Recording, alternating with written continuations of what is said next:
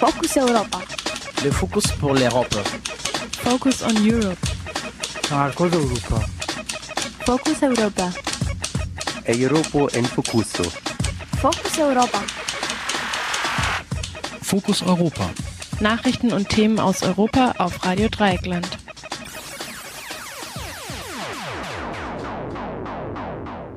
Hallo und herzlich willkommen zu Fokus Europa in der Ausgabe vom 23. Januar. Am Mikrofon begrüßt euch Nils. Nach Zentralafrika will die Bundeswehr nicht, aber für Mali werden jetzt europäische Battlegroups in Stellung gebracht. Eine davon ist die deutsch-französische Brigade in Müllheim und deren Soldatinnen schüren bereits die Kampfstiefel.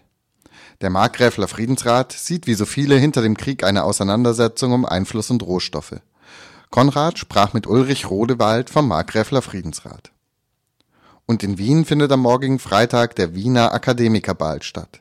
Hinter diesem recht harmlosen Titel verbirgt sich ein Treffen der österreichischen Burschis und traditionell treffen sich auf der von der FPÖ organisierten Veranstaltung auch Rechtsextreme aus ganz Europa. Ein zivilgesellschaftliches Bündnis will den Ball der Burschis nicht unangefochten stattfinden lassen.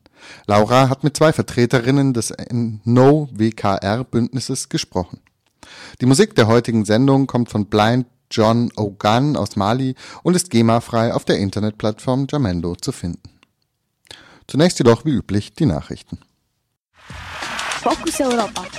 Nachrichten aus Europa auf Radio Dreieckland. EU-Energiekommissar Günther Oettinger will Rahmenbedingungen für Fracking in Europa mit dem derzeitigen Wildwuchs in den Mitgliedstaaten zu begegnen. Bisher gibt es in Europa noch keine kommerzielle Förderung von Schiefergas. In Polen und Großbritannien gibt es allerdings genehmigte Erkundungsbohrungen, die prinzipiell mit derselben Technologie arbeiten.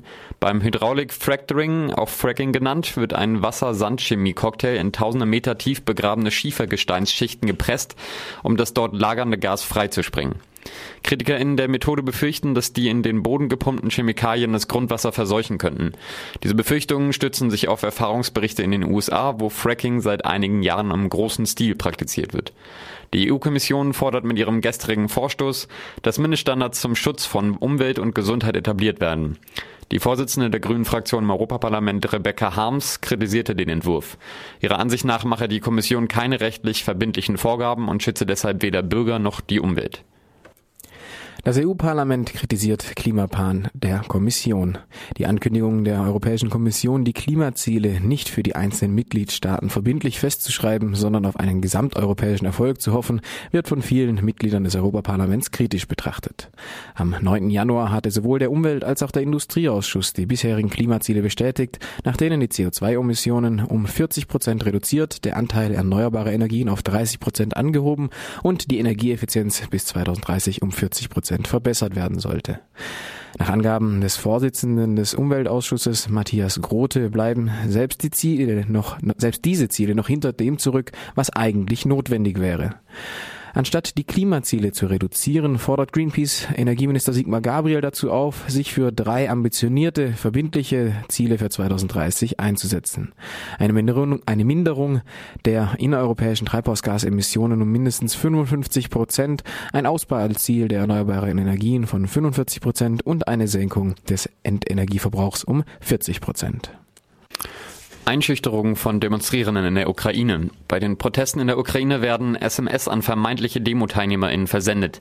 Der Inhalt, lieber Abonnent, du bist registrierter Teilnehmer einer Massenausschreitung. Die Regierung bestreitet jegliche Beteiligung und auch Netzbetreiber weisen jegliche Verantwortung ab. Die SMS hat durchaus Abschreckungspotenzial, denn wer gegen das verhängte Demonstrationsverbot verstößt, dem drohen bis zu 15 Jahre Haft. Am vergangenen Wochenende eskalierte der Konflikt zwischen Polizisten und RegierungsgegnerInnen bei einer versuchten Räumung. In den darauf folgenden Tagen gab es zwischen drei und sieben Tote und mehrere hunderte Verletzte. Während sich auf den Straßen Protestierende und Polizisten weiterhin Auseinandersetzungen liefern, verhandelt Oppos Opposition und Regierung weiter. Die Europäische Union hat derweil mit Sanktionen gedroht, wenn die Gewalt in der Ukraine nicht beendet wird.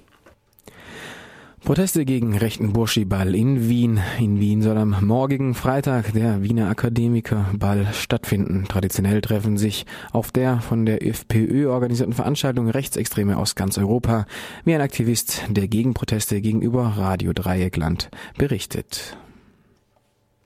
Es gab halt öfters schon zum Beispiel wie 2008 im Vorfeld des WKR-Balls Treffen mit europäischen Rechtsparteien, beispielsweise Leute von der NPD aus Deutschland, von Pro Köln, aber auch ähm, von der Front National, dem Flams Belang oder zum Beispiel der russische Antisemit Alexander Dugin war auch zu Gast.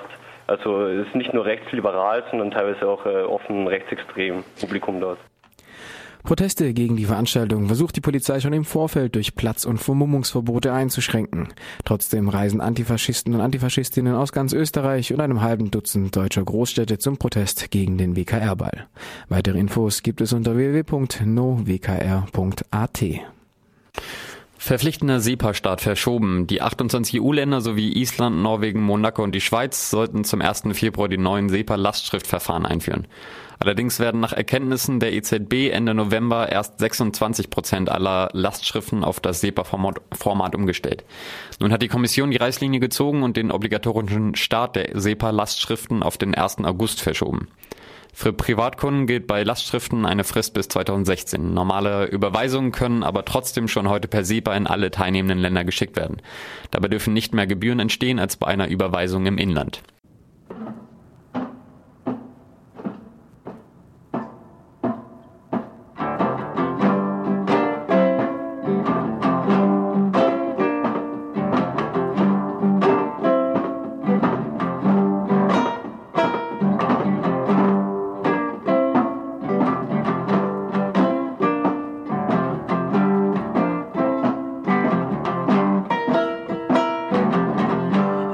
My seed and they thought I was dead. I laid out my seed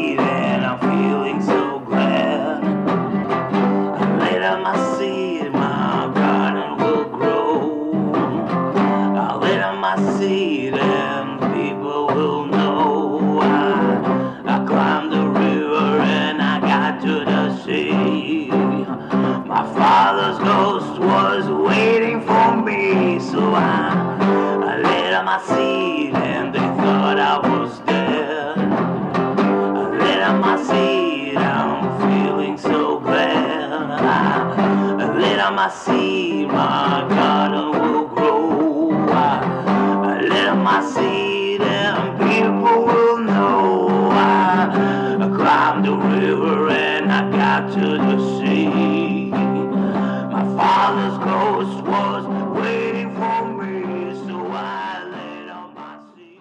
Das französische Engagement in Mali dauert nun über zwei Jahre. Die UN hat ein Mandat gegeben und die EU schult in Afrika Soldaten. In Deutschland schnüren die Müllheimer Soldatinnen der deutsch-französischen Brigade die Kampfstiefel.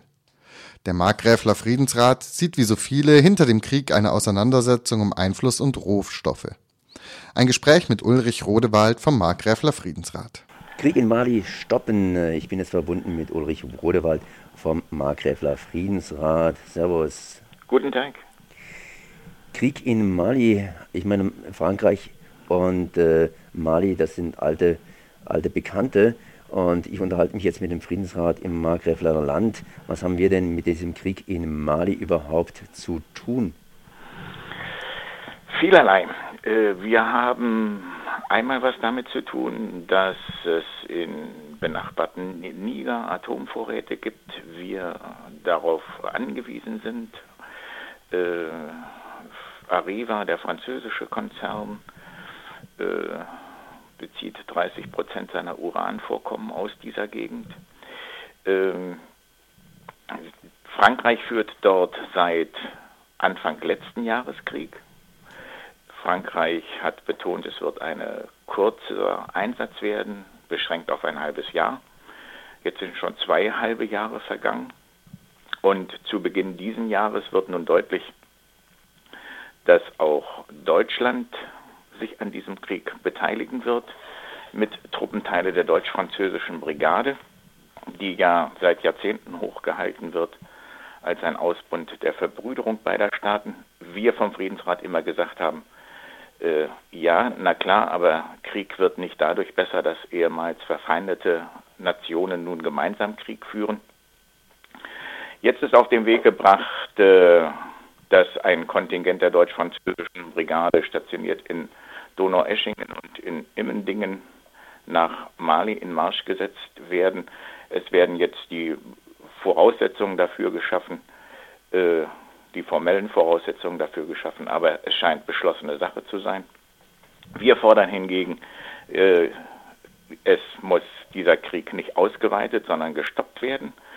Krieg schafft keine Verminderung der Leiden, sondern fügt den schon erfolgten Leiden neue Gräuel und Gemetzel hinzu. Das wollen wir nicht. Deshalb sagen wir, stoppt den Krieg um Mali, äh, setzt auf die politische Karte. Das ist heute zeitgemäß. Was kann man denn überhaupt tun? Also Mali, das ist ein Land in Afrika, eigentlich in Nordafrika, irgendwie ein bisschen unterhalb von Algerien. Mhm. Und ich meine, Frankreich hat natürlich im Algerien-Konflikt vor x Jahren bereits seine Erfahrungen gesammelt, ist aber in Afrika immer noch stark engagiert. Mhm. Deutschland fängt hier an, äh, ja, da mitzumischen, immer stärker und stärker. Und natürlich auch Europa mischt damit. Ich meine, immerhin hat Frankreich hier ein UN-Sicherheitsmandat gekriegt, dass sie da sich einmischen können. Immerhin hat Frankreich hier ein Verteidigungsbündnis mit Mali geschlossen. Und die Europäische Union sagt hier, wir wollen, wir wollen da die Soldaten ausbilden in Mali. Das heißt, Frankreich ist da nicht alleine. Nein, nein, Frankreich steht da nicht alleine und wir stehen ja in Treue fest zu Frankreich. Das hat ja der SPD-Bundestagsabgeordnete Erler gestern in einem Interview fürs Fernsehen nochmal betont.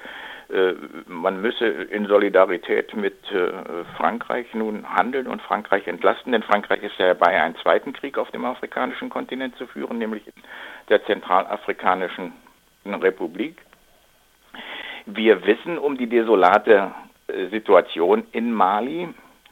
Wir meinen allerdings auch zumindest in groben Umrissen zu kennen, die Ursachen, die zu diesen Verwerfungen geführt haben. Mali ist dreieinhalb Mal größer von der Fläche her als Deutschland. Auf dieser dreieinhalb Mal größeren Fläche leben allerdings nur ein Fünftel der Bewohner, also fast etwa 14 Millionen. Und die Malier verdienen etwa 60 Mal weniger als der durchschnittliche Deutsche verdient.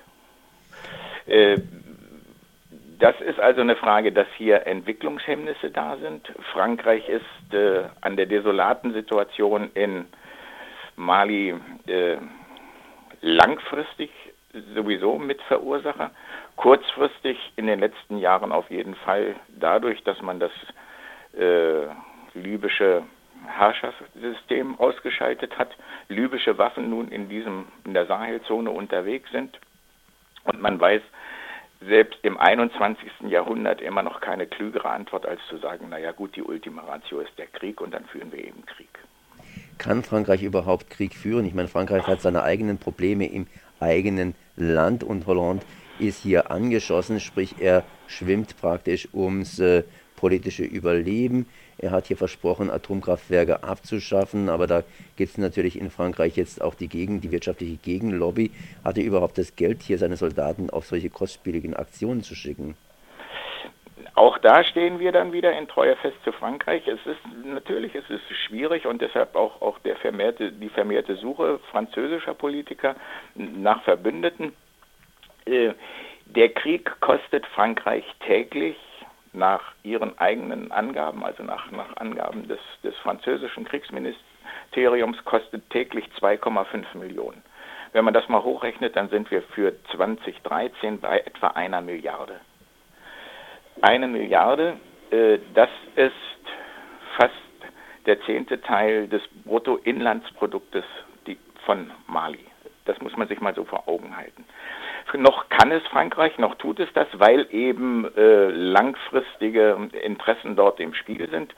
Ähm, weil wir, also deutsche Politiker, ein Interesse daran haben, äh, die äh, äh Zusammenarbeit mit Frankreich sich nicht zu verscherzen, gehen wir da nun in diesen Krieg, schicken junge Leute in den Krieg.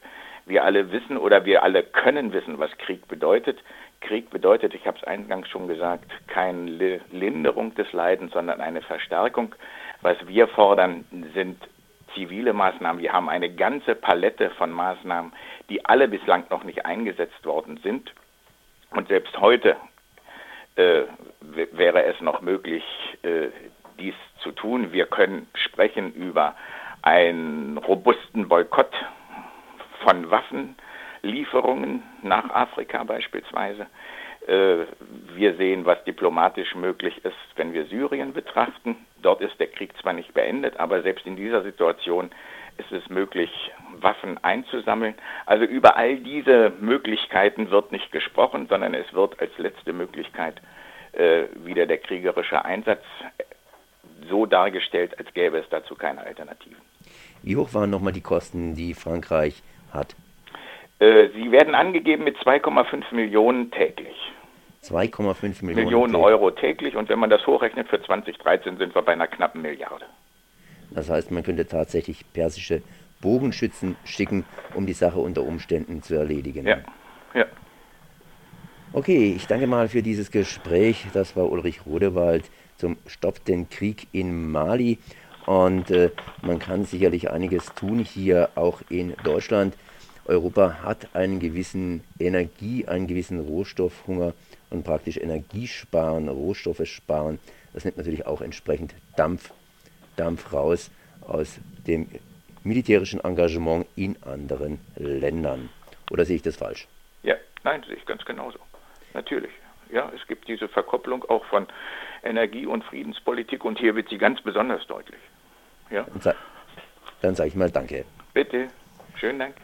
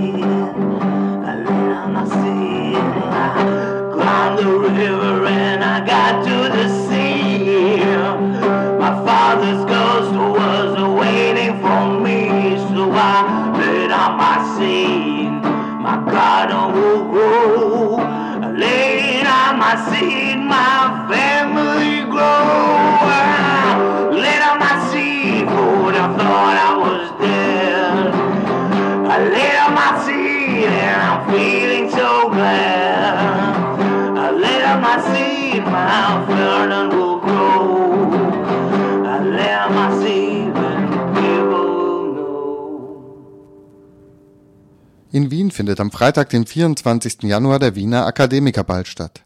Traditionell treffen sich auf der von der FPÖ organisierten Veranstaltung Rechtsextreme aus ganz Europa. Auch Mitglieder der NPD und von Pro Köln waren in den letzten Jahren vertreten. Dennoch darf der Ball weiterhin in einem der repräsentativsten Gebäude der Republik Österreichs, der Hofburg in Wien, stattfinden. Die geplanten Proteste gegen den Ball versucht die Polizei schon im Vorfeld mit Platzverboten einzuschränken. Gestern wurde außerdem ein Vermummungsverbot für weite Teile der Wiener Innenstadt verordnet.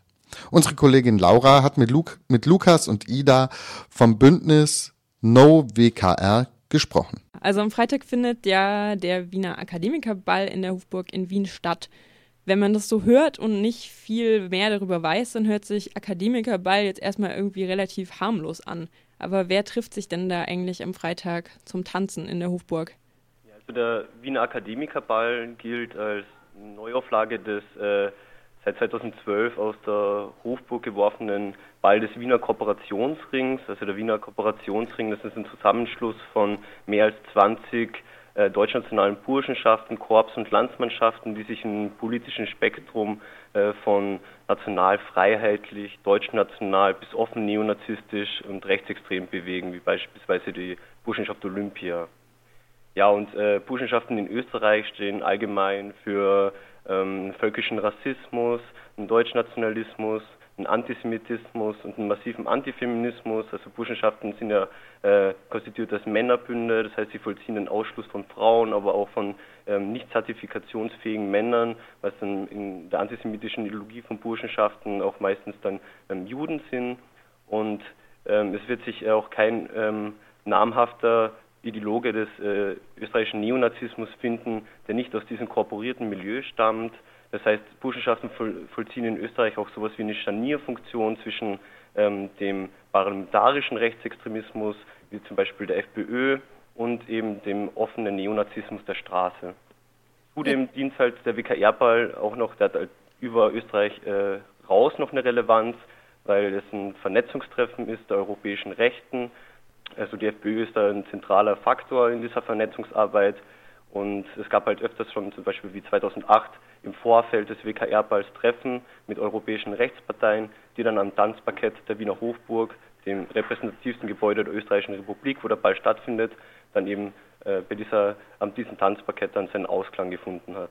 Also da sind ähm, quasi sowohl Erzkonservative als auch irgendwie ja eher vielleicht rechtsliberale, nationalistische Politikerinnen und so weiter vertreten. Sehe ich das richtig? Genau, nicht, aber nicht nur das, sondern auch äh, zu den Gästen zählen auch äh, beispielsweise Leute von der MPD aus Deutschland, von Pro Köln, aber auch ähm, von der Front National, dem Flams Belang oder zum Beispiel der russische Antisemit Alexander Dugin war auch zu Gast. Also es ist nicht nur rechtsliberal, sondern teilweise auch äh, offen rechtsextrem Publikum dort. Also wenn man das so hört, dann wirkt es so, als wenn es eigentlich eine relativ heterogene Veranstaltung ist und sich da irgendwie so alles versammelt, was in Europa aus irgendeiner Richtung rechts ist. Das passt ja vielleicht auch so ganz gut zu der momentanen Entwicklung, die man in ganz vielen europäischen Ländern sehen kann, dass sich eben rechte, rechtspopulistische Allianzen deutlich verstärken und da eben auch Rechte verschiedenster Couleur sich zusammentun, wo jetzt oftmals auch so die inhaltlichen Übereinstimmungen vielleicht gar nicht auf den ersten Blick so ersichtlich sind. Aber was, was eint denn diese momentan erstarkende Rechte? Oder also jetzt vielleicht auch in Bezug auf den WKR, aber auch insgesamt auf Entwicklungen, die man gerade in Europa sehen kann? Also was sind so Hauptthemen und Standpunkte, die da gemeinsam vertreten werden? Lässt sich äh, allgemein schwer zusammenfassen, aber was man halt sagen kann, ist, dass die, die FPÖ eben versucht hat, weil die Europawahlen stehen ja an 2014 und die versuchen da eher moderatere, rechtsextreme bis äh, rechtspopulistische Kräfte äh, für, eine, für eine gemeinsame Fraktion im Europäischen Parlament irgendwie aufzutreiben und versuchen auch sich so im Zeichen eines geläuterten, moderneren, sich eher kulturalistischer gebenden, rassistischen, nationalistischen Parteien auch von, von Jobbik und MPD abzugrenzen. Aber ich glaube, was sie eint, ist halt eben äh, ihr Rassismus, ihr ähm, teilweise auch Antisemitismus, ist halt unterschiedlich ausgeprägt ähm, in verschiedenen Ländern, bei den verschiedenen Parteien. Aber auch äh, vor allem also, was halt bei der Europawahl äh, eine wichtige Rolle spielt, eben so Brüssel als, ähm, keine Ahnung, äh, bürokratische Institution, äh, die irgendwie die europäischen Völker ausblutet und natürlich auch ein ähm, Sozialchauvinismus gegenüber Griechenland. Ja, dann kommen wir vielleicht noch mal ein bisschen spezieller auf den WKR zu sprechen. Also da wird ähm, ja von unterschiedlichen Seiten am Freitag auch Protest stattfinden, also nicht nur aus einem linksradikalen Spektrum, sage ich mal, sondern auch ja von bürgerlicheren Gruppen. Vielleicht kannst du oder könnt ihr mal ein bisschen beschreiben, also weil das jetzt in Deutschland vielleicht auch nicht so stark in den Medien ist, wie diese Veranstaltung der WKR so, ich sag mal, von der Mehrheitsgesellschaft thematisiert wird in den letzten Wochen, Monaten? Also was herrscht da für eine Stimmung gegenüber dieser Veranstaltung? Grundsätzlich gibt es relativ wenig Gegenprotest, so äh, angesichts der, der Gäste, wie du gerade gehört hast. Es gibt drei Bündnisse, die gerade mobilisieren eben zu Protesten. Das ist einerseits das ähm, NoWKR-Bündnis, also wir. Die Offensive gegen Rechts ist eher ein breiteres Bündnis, das eben auch im letzten Jahr zu Blockaden aufgerufen hat. Ähm, und das Bündnis jetzt Zeichen setzen, das ein breites zivilgesellschaftliches Bündnis ist aus zahlreichen äh, bürgerlichen Organisationen, die eben zu einer Kundgebung aufgerufen haben, die allerdings jetzt auch gerade äh, in der Schwebe ist, ob die stattfinden kann, weil von Seiten der Polizei ein, eine Sperrzone dort ähm, eingerichtet wurde, wo die Kundgebung stattfinden. Jetzt in den letzten Tagen hat sich die öffentliche Stimmung vielleicht auch nochmal ein bisschen verändert, eben als dieses Platzverbot bekannt wurde ähm, und eben die versuchte Verunmöglichung des jetzt Zeichenplätzenprotests. Außerdem hat die Polizei ein Vermummungsverbot ausgesprochen, das von 15 Uhr bis 4 Uhr in der Nacht am Freitag, also von Freitag auf Samstag gilt, das für neun Wiener Stadtbezirke gilt, wo eben auch viele Menschen nicht verstehen können, dass zum Schutz eines rechtsextremen Balls solche Mittel ergriffen werden, zumal es halt äh, Minusgrade kriegen soll in der Nacht und jegliches Mitführen von zu Vermummung geeigneter Gegenstände verboten wird, was geahndet werden kann mit einer Geldstrafe von bis zu 500 Euro. oder zwei Wochen Freiheitsstrafe. Und ich glaube, es braucht in Österreich tatsächlich so krasse Meldungen, damit äh, eine Auseinandersetzung stattfindet mit Hintergründen für diesen Ball. Also vorher und auch das ganze Jahr sonst ist das Thema einfach sehr unterrepräsentiert in den Medien. Ja, wenn man das so hört, irgendwie Platzverbot, Vermummungsverbot und so weiter, hat man den Eindruck, dass da jetzt schon eine relativ repressive Stimmung herrscht. Womit muss man denn da rechnen? Also eurer Meinung nach, wenn man vorhat, am Freitag zu der Demo zu kommen? Das lässt sich schwer einschätzen, weil es auch von Jahr zu Jahr unterschiedlich gelaufen ist. Also die Polizei hat auch schon in den letzten Jahren eine klare Eskalationsstrategie verfolgt. Zum Beispiel wurden 2010 und 2011 die antifaschistischen Proteste generell verboten. Und äh, da wurden dann halt äh, versucht, auf dezentralen Aktionen zu setzen und äh, da gab es dann halt äh, große Polizeikessel und hunderte Anzeigen. Die wurden aber dann auch vom Verfassungsgerichtshof als rechtswidrig herausgestellt. Trotzdem verfolgt die Polizei dieses Jahr auch wieder so einen repressiven und eskalativen Umgang mit den Protesten. Und es wird sich erst am Tag selber zeigen, wie die Polizei reagiert. Bisher fährt die FPÖ eben diesen Kurs, sich selber in die Opferrolle zu setzen und ähm, redet von den Gegenprotesten als quasi mit der SA vergleichbaren linken Schlägertrupps auf den Straßen. Setzt sich da eben, wie Strache auch 2012 gesagt hat, er könnte jetzt verstehen, was Juden und Jüdinnen in der Pogromnacht äh, erlebt haben, könnte er nach den Protesten verstehen. Und das ist eben so eine klassische Täter-Opfer-Umkehr, die die FPÖ nicht nur in Bezug auf den Ball betreibt. Da ist jetzt gerade erschreckend, dass einfach äh, diese Gewaltfantasien und wahnwitzigen Vorstellungen, die die FPÖ in Presseaussendungen und in den Medien verbreitet, von anarchistischen Horden aus Deutschland und ähm, Krawalltouristen, wie auch äh, massiven Ausschreitungen, die am Tag stattfinden werden und so weiter, dass das halt äh, unwidersprochen äh, zuerst mal in den Medien steht. Also da steht auch äh, sowas wie die antifaschistischen Proteste sind der Faschismus des 21. Jahrhunderts. Das steht dann da unkommentiert und zudem reagiert die Polizei halt äh, darauf, dass sie so tut, als ob man das ernst nehmen äh, sollte, diese Gewaltfantasien und setzt halt eben die ganzen Vorschläge, die die FPÖ macht, zum Beispiel sowas wie ein Gefahrengebiet nach Hamburg oder so im Stil von dem, hat die FPÖ bei Presseaussendungen gefordert und die setzen das anscheinend jetzt so um. Also mit so einem, äh, die halbe Innenstadt ist ein, ein Sperrbezirk ähm, und, und, und, in neuen Wiener Bezirken gibt es ein äh, Vermummungsverbot. Soweit Ida und Lukas vom NoWKR-Bündnis. Wer spontan Lust hat, sich nach Wien zu begeben, um am Freitag gegen den Wiener Akademikerball zu demonstrieren, findet weitere Informationen auf der Seite www.nowkr.at. In einem Wort, NoWKR. Die Demo beginnt um 17 Uhr.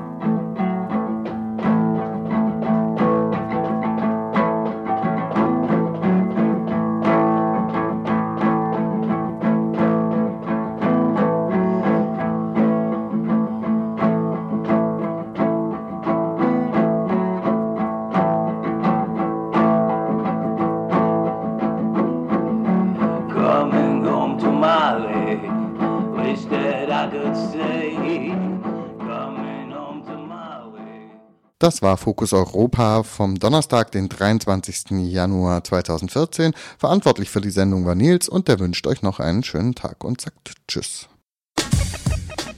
Das war Fokus Europa von Radio Dreieckland. Produziert mit finanzieller Unterstützung des Europäischen Parlaments.